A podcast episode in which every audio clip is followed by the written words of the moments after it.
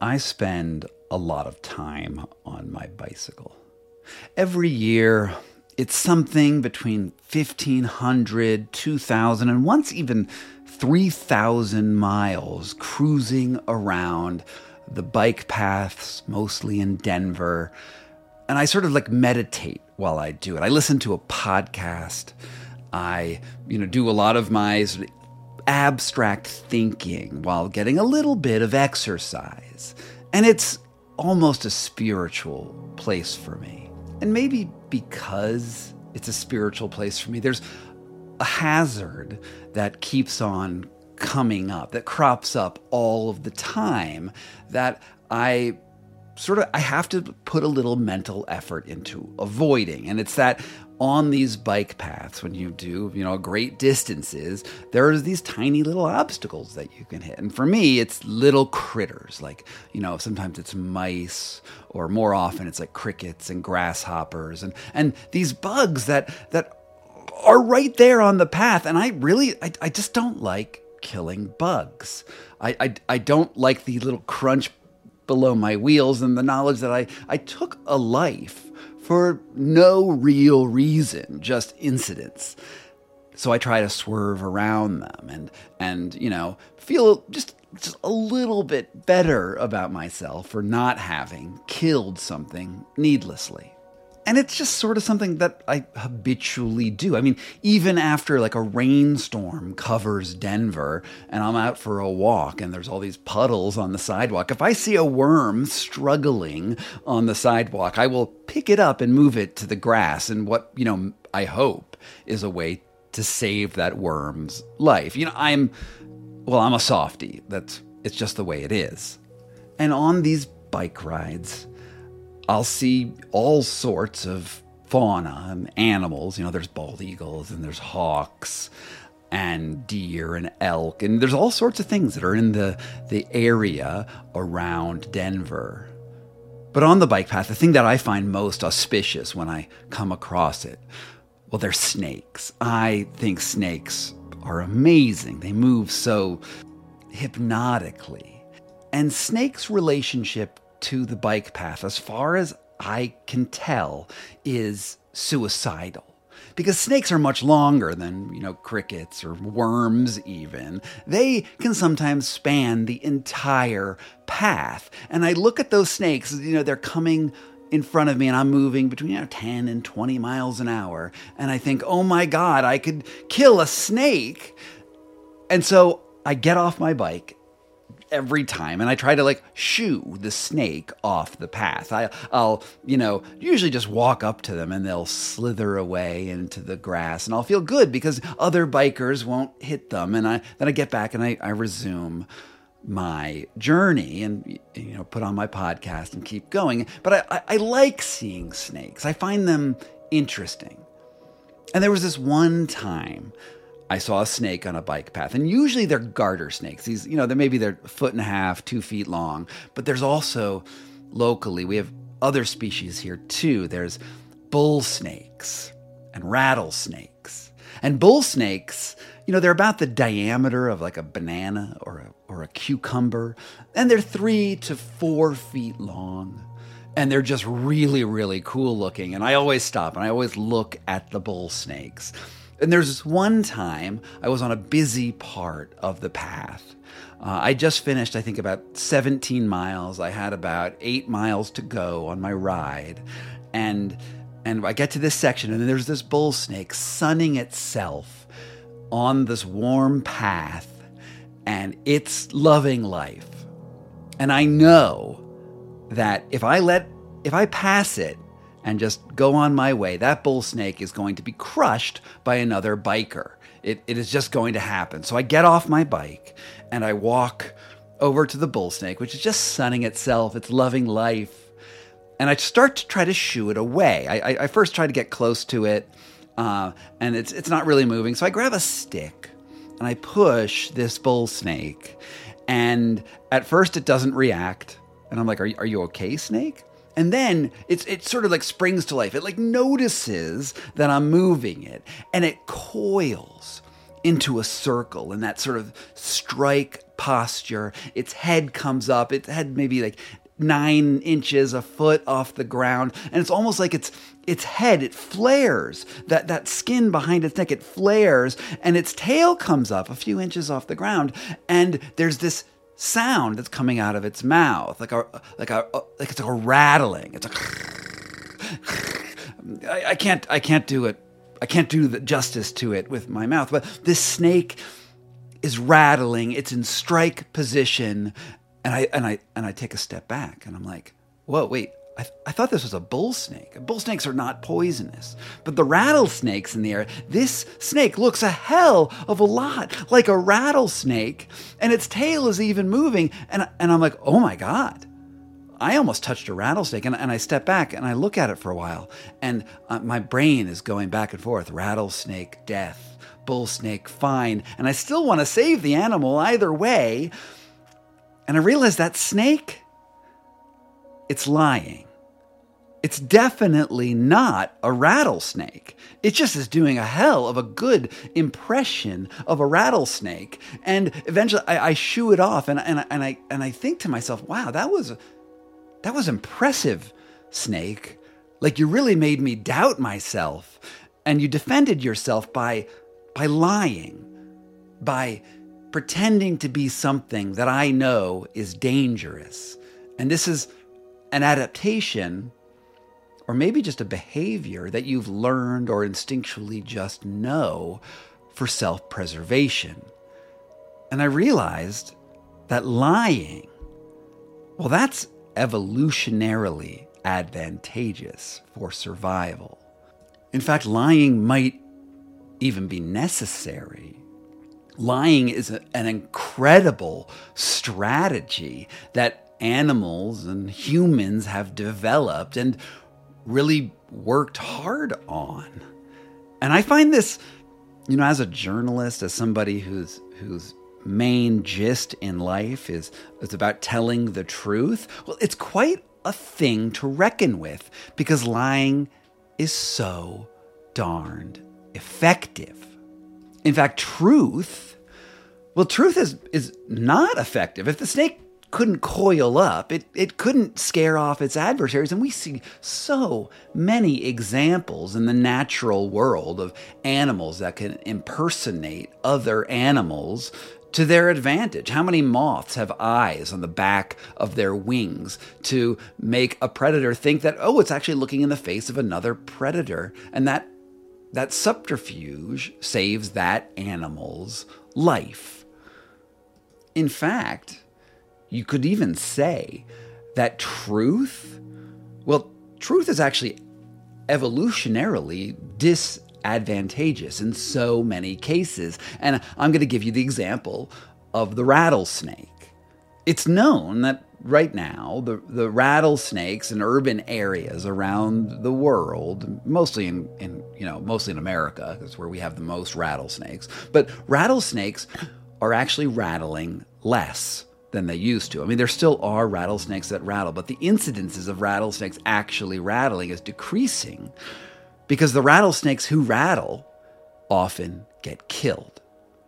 They display to a human that they're dangerous, and the human will go and kill the rattlesnake, which is such an interesting problem to have. The rattlesnake was initially a warning to say, hey, I don't actually want to fight you. I don't actually want to use my venom to kill you. And I'm just warning you that there's a problem. And other animals realized that that was an effective strategy, so they imitated the rattlesnakes. But now the rattlesnakes are being killed because they're telling the truth about who they are. It's a hell of a thing. This podcast today is about lying, it's about truth and how we want the world to be and how the world actually is. And it's a, I mean, this is a depressing subject for me.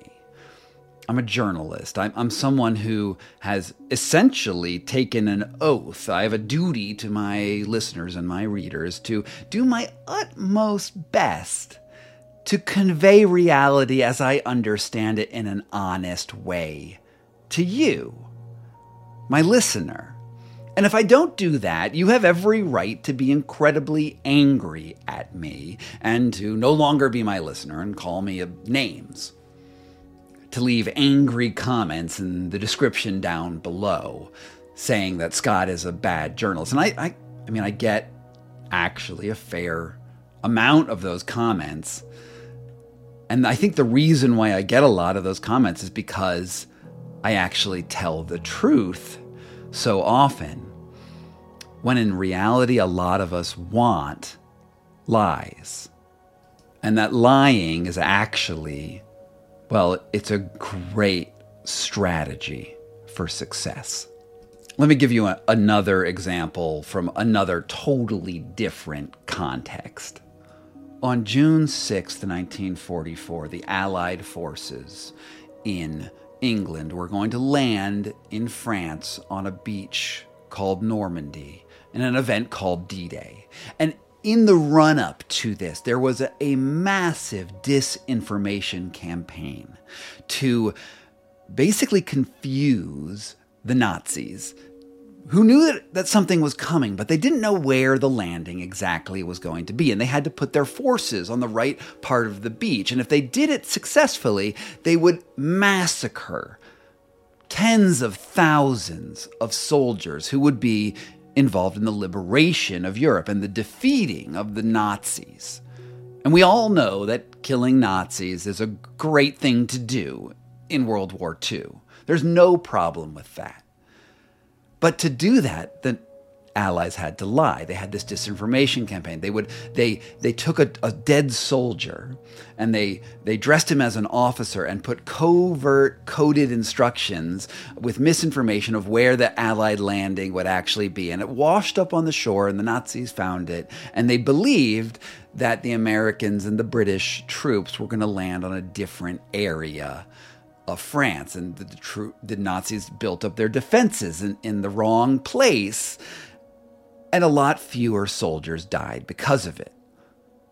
Espionage is an act of war, and it is incredibly effective. And if you don't lie really well in the military, you're going to lose a lot more soldiers. We see this in Ukraine right now. There's disinformation campaigns in the propaganda world, but it's also in the way we hide artillery pieces on the battlefield. We have like inflatable artillery pieces so that when we do when the Russians do drone strikes on artillery, sometimes they hit balloons instead of hitting actually useful weapons of war. Deception and subterfuge are effective and necessary because the army, which actively telegraphs its punches, is the army that loses.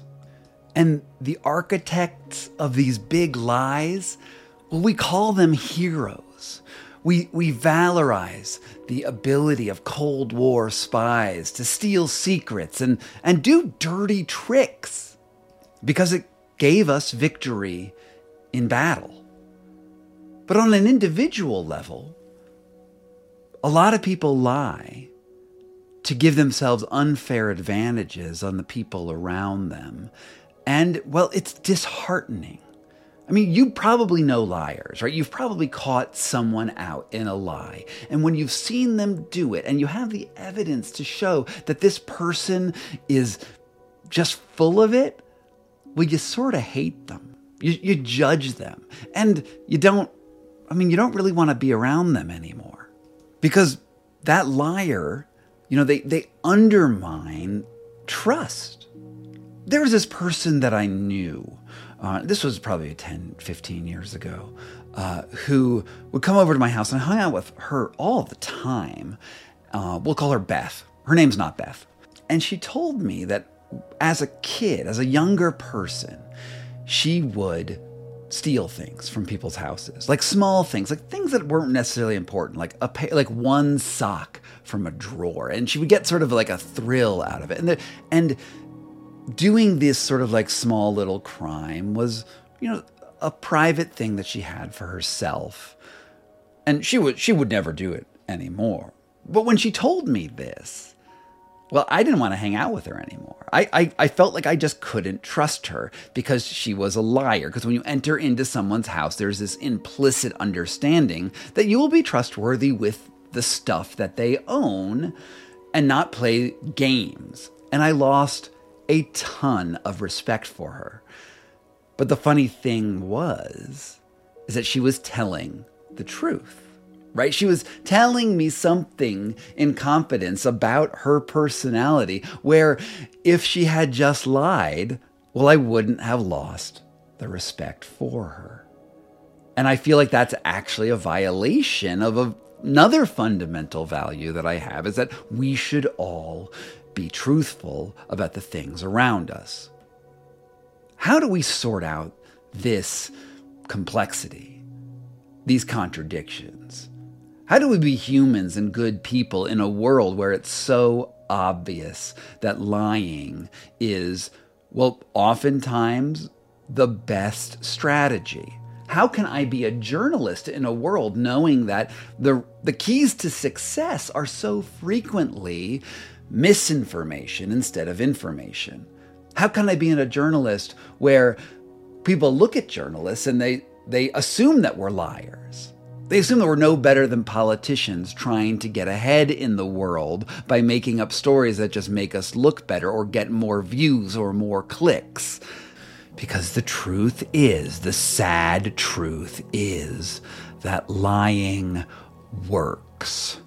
Lying keeps that bull snake alive, and it gives you the advantage in accomplishing your goals.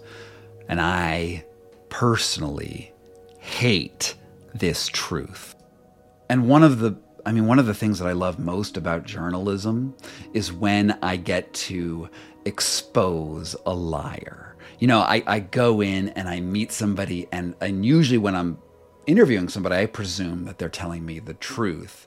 But when I find out that they've lied, oh my God, it's, it's like I feel personally betrayed, and I take a great joy and get satisfaction out of laying out evidence that they have lied. It's just it's it's part of my nature, and I, I can't even tell you if it's necessarily a good part of my nature because sometimes people want the lie. They want to believe a lie, both the person who's telling it because it has become a part of their fundamental story, and there's also an audience that that person often has, and they want to believe the lie too. Because sometimes lying makes us feel better about the reality of the world. As a journalist, I want to explore the reality of the world and expose it. And oftentimes that puts me in conflict with people that I don't want to be in conflict with, that I would rather actually see the good in. But I do this because I want to believe that a society built on truth is somehow fundamentally morally superior to a lie that's built on mythology. And I think maybe this bent in my personality goes back to like enlightenment era thinking you know 1700s when we're discovering science uh, and objective reality and we have this idea that there's like laws in the universe to some degree, and we can come at a concept of truth which is outside of the individual. Well, in science, you're looking for truth, and it doesn't matter if the truth is something you don't want to believe. The truth is out there. And I see myself as maybe part of that project to some degree. And I also wonder what happened before the Enlightenment, like in the medieval era, you know, before when when everything was sort of subjective. We had this, we had whole science at that point was called alchemy and it was magic. It was about your subjective experience in the world. And at that time, did they hate liars too? Did did they or they did they see lying as just sort of the way things go? I think a lot about the belief in God when I go back to that because there's a lot of examples of people making oaths to a deity, putting their hands on a Bible or swearing to something which is greater than them that maybe is going to catch up to them in the afterlife and punish them if they're not being truthful. And I think that belief in a supernatural world was the way that that people could learn to trust each other. Because lying is often about the individual and truth is about society. I might gain an advantage over you right now that might make me more money or make me more impressive or something. But if everything I do is built on lies, how do I escape that? Eventually, reality will catch up to you. As a journalist, I guess maybe I feel like I am reality catching up with liars. It doesn't always make me popular.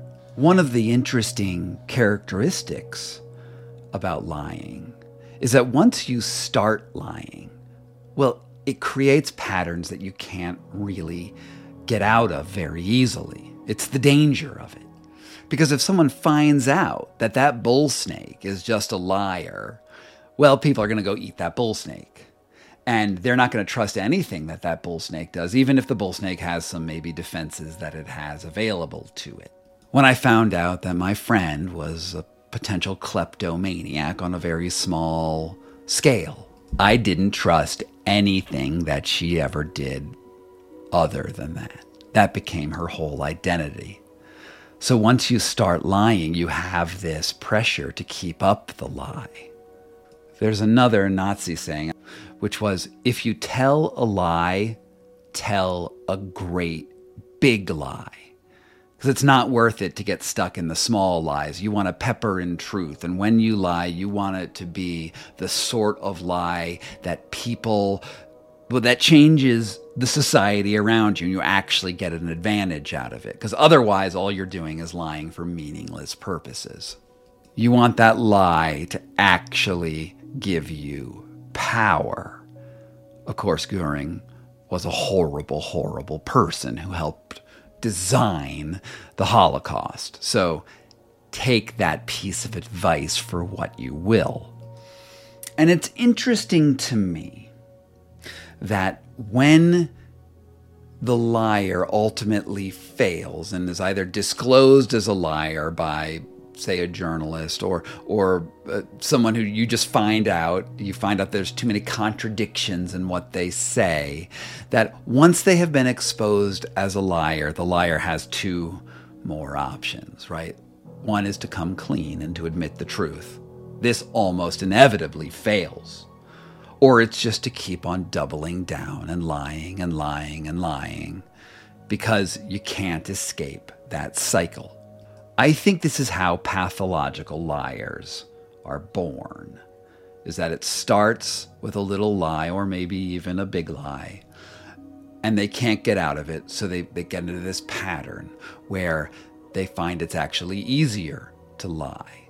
It's easier to come up with an untruth than it is to bother with truth, which is actually very hard to keep up with. And you don't get rewarded for truth. Think about the scientific literature. There are so many clinical trials out there and experiments. And the way it works is you come up with a hypothesis and then you test that hypothesis against objective measures. And if you get a good result, you get a publication in a paper, and maybe that helps you get your tenure, or you ha- there's some sort of um, product which comes out of it. You certainly get accolades by people for being the discoverer of something new. But there's almost no prize at all for a null result where your hypothesis didn't work out. And there are so many meta analysis that's come out after the fact that have shown that lying is a huge problem in the scientific literature because people invest a lot of time trying to un- uncover new hypotheses and testing them. And there's just so much pressure to create scientific results that aren't actually real.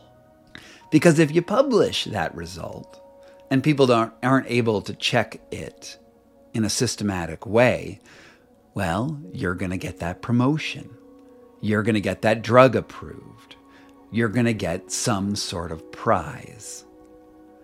There are almost no journals dedicated to null results, right? There's almost no journals of people saying, hey, I want to see if this drug actually makes someone's kidney failure go away and it didn't work out so they publish it. No those results don't ever actually get put out there because because the, journals are based on the on the positive. They want to tell a positive story. That's that's what what drives the headlines.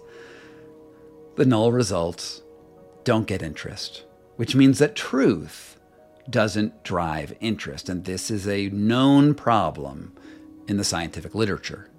Of course, once you fake your data once and you build your career on that fake result, you have to keep on going. You have to keep on building on that fakeness. And those foundations, well, they crumble eventually. But hopefully, you bet, you bet that they crumble after your career has already pushed you into retirement and you have your beach house in Malibu or or you know that nice vacation home on the lake. You already hope that you've escaped because that's your win condition. And maybe people never find out about it. I did a little digging into the available research on lying, and there's just really you know, cool uh, behavioral psychologist at Duke University called Dan uh, Ariely and he's an interesting guy. Uh, you know, if you go to his Instagram profile, he looks incredibly unique. As a, as a kid, he was burned on the face, and and and it made it. He's not really disfigured, but it made it impossible for him to grow a beard. So when you see him on his Instagram profile, he has half a beard, uh, and you know he says that the reason why he keeps his beard like that is because well, he knows it looks weird, but it's also an honest expression of who he actually is because he really believes in this. Well, he believes in truth. And even if it looks weird, he wants to tell the truth about who he is. And I find that very, very inspiring and there was this article about you know he'd, he'd come out with a new book on on lying uh, back in 2018 uh, and there was this great review of it in the washington post. And rather than read passages from the book i'm gonna gonna look a little bit about at that article um, just to give you a little bit of his wisdom. Here's the problem with lying. This is from the article. Research shows that the more you lie the easier it gets and the more likely you are to do it again and then quoting Dan Ariely, the dangerous thing about lying is people don't understand how the act changes us. We, as a society, need to understand that when we don't punish lying, we increase the probability it will happen again, Ariely said. In a 2016 study in the journal Nature Neuroscience, Ariely and his colleagues showed how dishonesty alters people's brains, making it easier to tell lies in the future. When the people uttered a falsehood, the scientists noticed a burst of activity in their amygdala. The amygdala is a crucial part of the brain that produces fear, anxiety, and emotional responses, including that sinking, guilty feeling you get when you lie. But when scientists had their subjects play a game in which they won money by deceiving their partner, they noticed the negative signals from the amygdala began to decrease. Not only that, but when people faced no consequences for dishonesty, their falsehoods tended to get even more sensational. And this is that slippery slope problem. When you lie and you get away with it, you probably get these dopamine chains that reinforce the fact hey, that, that you got away with it and you got away with it and you got a reward. And your brain's circuitry, well, it changes and it makes the lying more advantageous than the truth. Okay, before I go on any further, we're going to go to that point in the podcast where I tell you that, hey, there's no ads here and I'm doing this because I love this project. And I think that if you've made it all the way to a half an hour into this project with me, you probably get something out of this. For those of you who love supporting podcasts and being part of this sort of investigative unit, um, sending me the great tips that you give me and these like subjects for new shows, I want to tell you that I have this way that you can support the show and actually be part of the creative process by joining up at my Patreon. And it's not very expensive. It's more expensive than nothing, though. Uh, I think it's like 10 bucks a month. And you get podcasts and shows a little bit early. And you also get a direct line to me. And I'd love you to consider signing up for it. There's a link down below in the show notes. It would it means so much to me because honestly, when you look at podcast metrics and what ads are worth, you're worth about half a cent. That's how ads value you. Uh, and I think that the whole idea of trying to monetize a podcast where people, humans, are worth one cent is ridiculous. It doesn't work, it doesn't support actual useful and good content. So I don't do ads, and I instead I I hope that some of you would consider um, supporting the show that way. But if not, I get it. There's there's shows that I don't that I don't support that I listen to, uh, and I get it, and that's no problem. This is a free thing. You listen to on this on Spotify, and it's free. On YouTube, I do run ads because hey, that's just the way it goes. Uh, but here I don't. And instead, I ask you to do this other favor for me, if you would. Download the show on Apple and leave me a five star rating. Or leave, if you're listening on Spotify, just leave me a five star rating. But if you do, I will read your comments. And you can make the comments funny. I actually would prefer them to be funny. Tell me about how you love Rubik's Cubes. And I will read that if there's a five star, because that helps the ratings and it gives me, well, it gives me feedback from people who well, they like being here. I'm going to read one of these reviews. Actually, a couple of reviews came in. I'll, I'll save some for future shows as well because I don't want to just bore you talking about myself. But I'll read this one review. It came from Frida35 on Apple uh, just a few days ago. Thought provoking. The one person podcast format is all too often overly stilted and scripted. Scott is able to breathe life into it like a professor of the college class that you actually enjoyed attending. He effortlessly weaves in personal anecdotes into larger stories, and the result is seamless. Interview formats or two person pods only seem to exist to make up for a single host's lack of charisma or things to say. Scott doesn't need anyone else. He's a spectacular storyteller. This is a five star podcast. I love that. I love that so much because I love this monologue format. Uh, it just lets me go in depth on a topic that honestly usually is keeping me up at night and I'm grinding on this concept of lying perhaps and maybe at 3 in the morning last night I was grinding on the question of lying and how to address it and now I get the opportunity to talk to you about it and tell you what my dream time thoughts really are. But I also do some interview formats too. I've been doing a lot more of those recently because there's actually some people that I really enjoy talking to. So, free to 35, I love that you love these uh, monologues. And, you know, honestly, if anyone's listening to this and, and they also like monologues, I sometimes run polls down below and I ask people, do you want my interview shows or do you want my monologue shows? And this is actually super valuable to me to know because I can do both, but both take time and resources away from the other things that I do. And so there's going to be a poll down there on Spotify right now where I'm going to ask you, do you like monologues or do you like interviews? And just tap an answer for me and let me know which one you like, and I'll do more of those. Or maybe you like both, in which case, God bless you. Let's listen to both. Okay, so there I've said it. Just join Spotify if you can. Leave some reviews. It helps me continue this. And let's go back into lying because there's something that I have to tell you about Dan Ariely that's really, really interesting.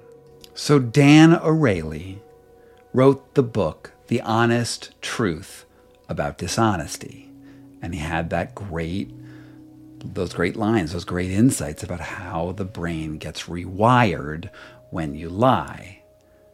But here's the thing his study may have included incredibly fake data. One of the things that he wrote about, uh, just to summarize it, was that he used this data from rental car returns. You know, you sign those contracts about Um, you know, did you hit anything? Are there any problems with the car, etc. And what he what the data that he wrote about in his book was that that if you put the honesty pledge at the beginning of the contract, people would be more honest when writing that contract instead of like putting that honesty pledge at the end, you know, where you put your signature. And you know, he found all this data for again, it was from rental car company contracts uh, that had sort of A and B groups. And this data, he said, look, if you put the pledge in the front, people will actually be more honest. And this research was grounding in his books, it was mentioned in TED Talks. And and even the IRS, the Internal Revenue Service in the United States, claimed it worked for them on various governmental forms when they're they're trying to have people accurately put their tax data there. They thought it would would raise the incidence of people actually being honest on those forms. But it turned out that that study had mostly fabricated data in it. And I, am not going to go into all of the ways that it was uncovered, but I will say that um, Casey Fiesler, who's uh, a great researcher, data researcher uh, here in Denver, Colorado, has a, a number of wonderful Facebook and Instagram posts, TikTok posts about how his data was um, shown to be fraudulent. He had worked with other professors and they'd compiled data into these spreadsheets. But the funny thing was that, that when you actually looked at the data and you did the statistical analysis on it, it was impossible to be real data. Uh, it was it was just and, and all of the fake data was put in in a different font, and it turns out that there is no evidence, no real evidence that putting an honesty pledge at the beginning of a form is going to make someone actually more honest. And Ariely has gotten, well, he's gotten a ton of, well, academic appointments, a big social media following, uh, quite a, a bit of money and prestige for his work on lying and cheating, which was based on fraudulent data. Now, he has, of course, come out and, and said repeatedly in the press, you know, I'm going to quote you from this is like a Daily Mail um, uh, response. He says, I can see why it's tempting to think that I had something to do with creating the data in a fraudulent way. I can see why it would be tempting to jump to that conclusion, but I didn't. If I knew that data was fraudulent, I would never have posted it. That's what he says. But it's also clear that, well, he was the where the buck stopped. He was the top guy. And he faked the data. The expert on lying maybe learned that lying was an incredibly effective strategy. And the allegation is that maybe he pursued it. And he's been under scrutiny on several other times. And in 2010, he may have told NPR that uh, insurance agencies show that dentists often disagree whether x rays show cavities or not. But they go about doing those dental surgeries anyway because it gives them more money. Well, there was no evidence that that was accurate either. It just it just feels accurate, right? It feels like it should match reality. And there's this pleasure that we get, right? As journalists, as as people in the press, as truth seekers, to just grind Ariely into the dust for what may have been a lie, even though at the same time we liked the lie in the first place. It felt right. It, it answered some sort of hey that, that intuitively that that felt right. You would you would make an honesty pledge at first, and then you'd be more honest. There's something that about that that seemed right, and we made him a hero. And how often does that happen on social media anyway? Like how often, you know, I work on the fringes of science a lot, and I know where what I say when it when it goes beyond the science. But it's so unbelievably clear that if we're uh, if we want to get famous, if we want to have a social media following on YouTube or Instagram or whatever, you want to make more and more exaggerated claims about what works.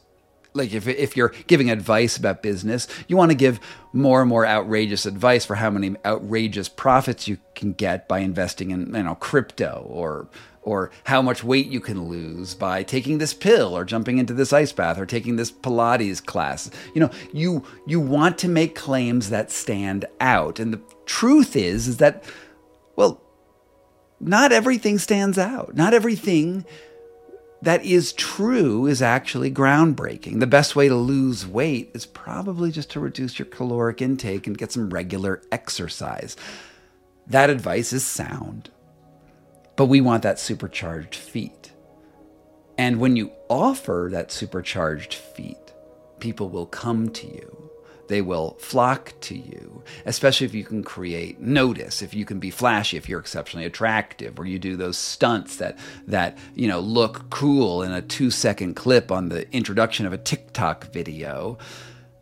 These outrageous claims are what we want. And I say we want it because it's clear through the data that because that's what we watch. Even if we don't want to be the sort of people who watch lies, our actual actions, the truth of the matter is that we want that. That that who we are is how we act. It's a real conundrum. Because then when we out those people as, you know, blatant liars and we throw them under the bus and we want to think that everything that they had ever done was a lie. We, we, we destroy their whole character. We want to jump on that cancel culture bandwagon because we feel morally justified for doing so. And I cannot entirely disagree with that feeling. And it's something I struggle with all the time most recently, you know, people who've been following me, I've been noting that there's a lot of lies around the Wim Hof method, particularly with Wim Hof's own stories and the, how he presents himself as like, you know, having 26 world records. Well, there's no record of those world records. I can only verify two or three ever having occurred, and the other ones are just it's just a number. It's, I I have 26 world records, and there's no way to fact check that, and it annoys me. It annoys me that when I look at say Wim Hof's Wikipedia, I see that it's constantly lilting towards the PR side of things, where, where things that are factually backed up with sources are just becoming conjecture. And it's because there's bad actors. And I think I know exactly who that bad actor is by looking at IP addresses and looking at other information. And I can be like, I know this individual I know your actual name and I can see what you're doing. And yet, it's an effective strategy to promote something. I see comments on my YouTube videos where people's names, you know, they'll, they'll, they'll, post a nasty comment and it'll be one name. And then, like 10 minutes later, it will be the same comment from a different name. And I know that there's a sort of a strategy to undermine my work and undermine the veracity of what I do. And it is, well, it's effective. And it's sad that it's effective. Because what I'm doing is I'm going out and trying to tell the truth about something with documentation, with grounded evidence. But it's clear that not everyone wants the truth. Not everyone even values the truth. In fact, people might find the truth impolite. How often do we lie because we want to save face for somebody? You know, maybe your you know your mother baked you a pie and and it, uh, it wasn't a good pie, right? It was it was a bad pie. It was too salty and you, you couldn't really chew it. But but when she asked you how it was, you definitely told her it was a great pie because it's impolite to not tell someone that they, they who put effort into something and created something out of love. Well, it's impolite to tell them that they didn't make a great pie. And so we make this white lie, and then that person thinks that they're a better cook than they are, and maybe that is okay because we want to preserve the relationship. But how does a journalist exist in that world where there is a mythology and factual inaccuracies that are obvious, that are that are trackable, that are documented, that that can just be outright shown, How can a journalist exist in a world where we actually prefer lies to truth?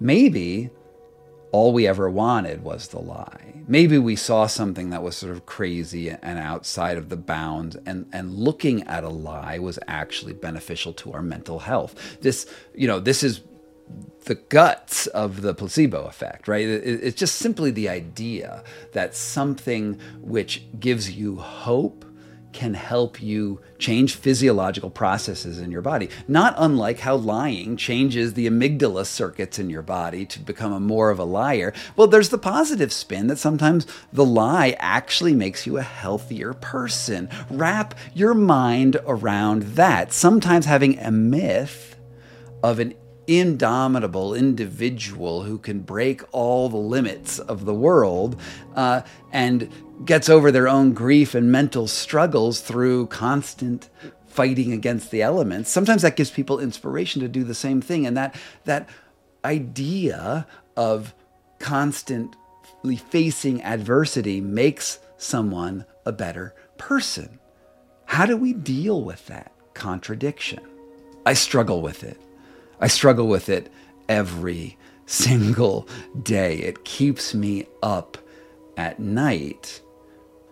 And you know, I did this other podcast not so long ago. Uh, it was it was uh, podcast 23. I am become death, Oppenheimer and the Kali Yuga, which is about the, the problem that Oppenheimer had to face, right? He was facing the fact that he was going to create a nuclear weapon that would be the dawn of the nuclear age. And it's a great conversation uh, with my friend um, Sid, Sid, Rao, uh, and it, and it's the question about duty. What does somebody do? What is someone's duty in a world where there's no obvious answers? And while Oppenheimer was talking about the duty to be a scientist and let his science proceed, I deal with this question of duty all the time as a reporter. What is my duty in any moment? Is it my duty to spread a lie or to uncover the truth no matter where it leads? And it's it's clear that in some cases I have the problem of the rattlesnake. Right? The rattlesnake that I began this whole conversation with is that the rattlesnake who tells the truth of who it is sometimes gets killed because people don't like rattlesnakes that have poison. In fact, we would rather all be the bull snake, the person who pretends to be someone with the venom, who has the actual goods, but isn't. That there's no actual grounding reality underneath it. I don't think this is going to be an issue that I'm going to resolve today on this podcast. I don't think that this is going to be a, way, a thing that I will ever not struggle with because it, it's a fundamental tension in the duty that I have and, and just general lilt that I have as somebody who is, I guess, a truth teller, who presents myself as somebody who tells the truth. And there's also some contradictions in this. You know, I know that I'm a deeply fallible human, just like every other deeply fallible human. And when I talk extemporaneously like this, I'll bet you, actually, I know I know this is true. Sometimes I'm given towards hyperbole. Like if I don't have an article right in front of me, sometimes I will opt you know, unconsciously for a more impressive figure. If I say that, you know, 40% of people in a clinical trial improved and and I'm doing this off the top of my head, well, if I actually go to the paper later, it might have actually only been 26%. And sometimes there's this natural lilt to impress people because bigger numbers sound better than littler numbers. And and I think that that is something that I struggle with when I do extemporaneous things, like you know in this podcast. Although I don't know if I I, I spoke about too many studies that I didn't have in front of me right now. It's certainly a tendency for humans to want to uh, impress other humans. I think that's a minor sin, and I'm sure if you go back through my podcast, you'll see moments where I've I've probably done that. On the other hand, I think subterfuge and intentionally reversing the truth and making claims that you know are like contradictory, they're just straight up false. I find that mean. I find that sort of bullying. And I don't think society at a very large level can function if we actually had everyone sabotaging the truth for their own personal gain again and again. Because what sort of society does that become? It becomes a society where the individual is the only thing that is important and not the general principle that we're trying to achieve some sort of real truth with our existence here on earth. I don't really quite know how I can end this particular podcast. Like, I don't know how this all comes together, except we all have a duty to be the best people we can be. And it's very clear that lying is effective. I, I can't resolve this problem in my brain. I can't come to a solution because I think ultimately whatever however we act on this information is ultimately going to be left up to us. But i think that there are going to be people in the world who are liars and there's going to be people in the world who are truth tellers. And the sad truth is i think that the truth tellers are at a disadvantage.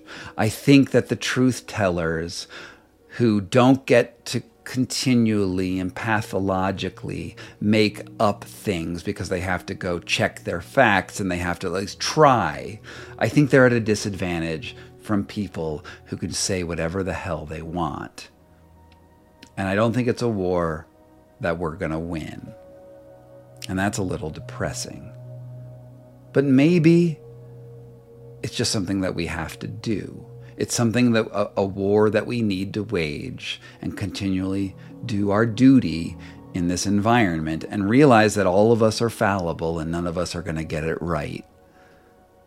Maybe, though, you can be a rattlesnake if you're a rattlesnake, and you can be a bull snake if you're a bull snake. And as I go riding on my, my 3,000 miles a year, which actually has happened, I do, I have done 3,000 miles in a year but as I go out there and I do this, we should all try to do as little harm as we can to those little critters that we might run over.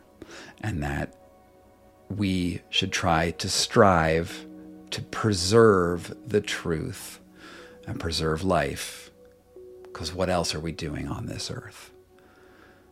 From Scott Carney Investigates in Denver, Colorado. This is me talking to you from PokeyBear LLC. Thank you so much for being here with me.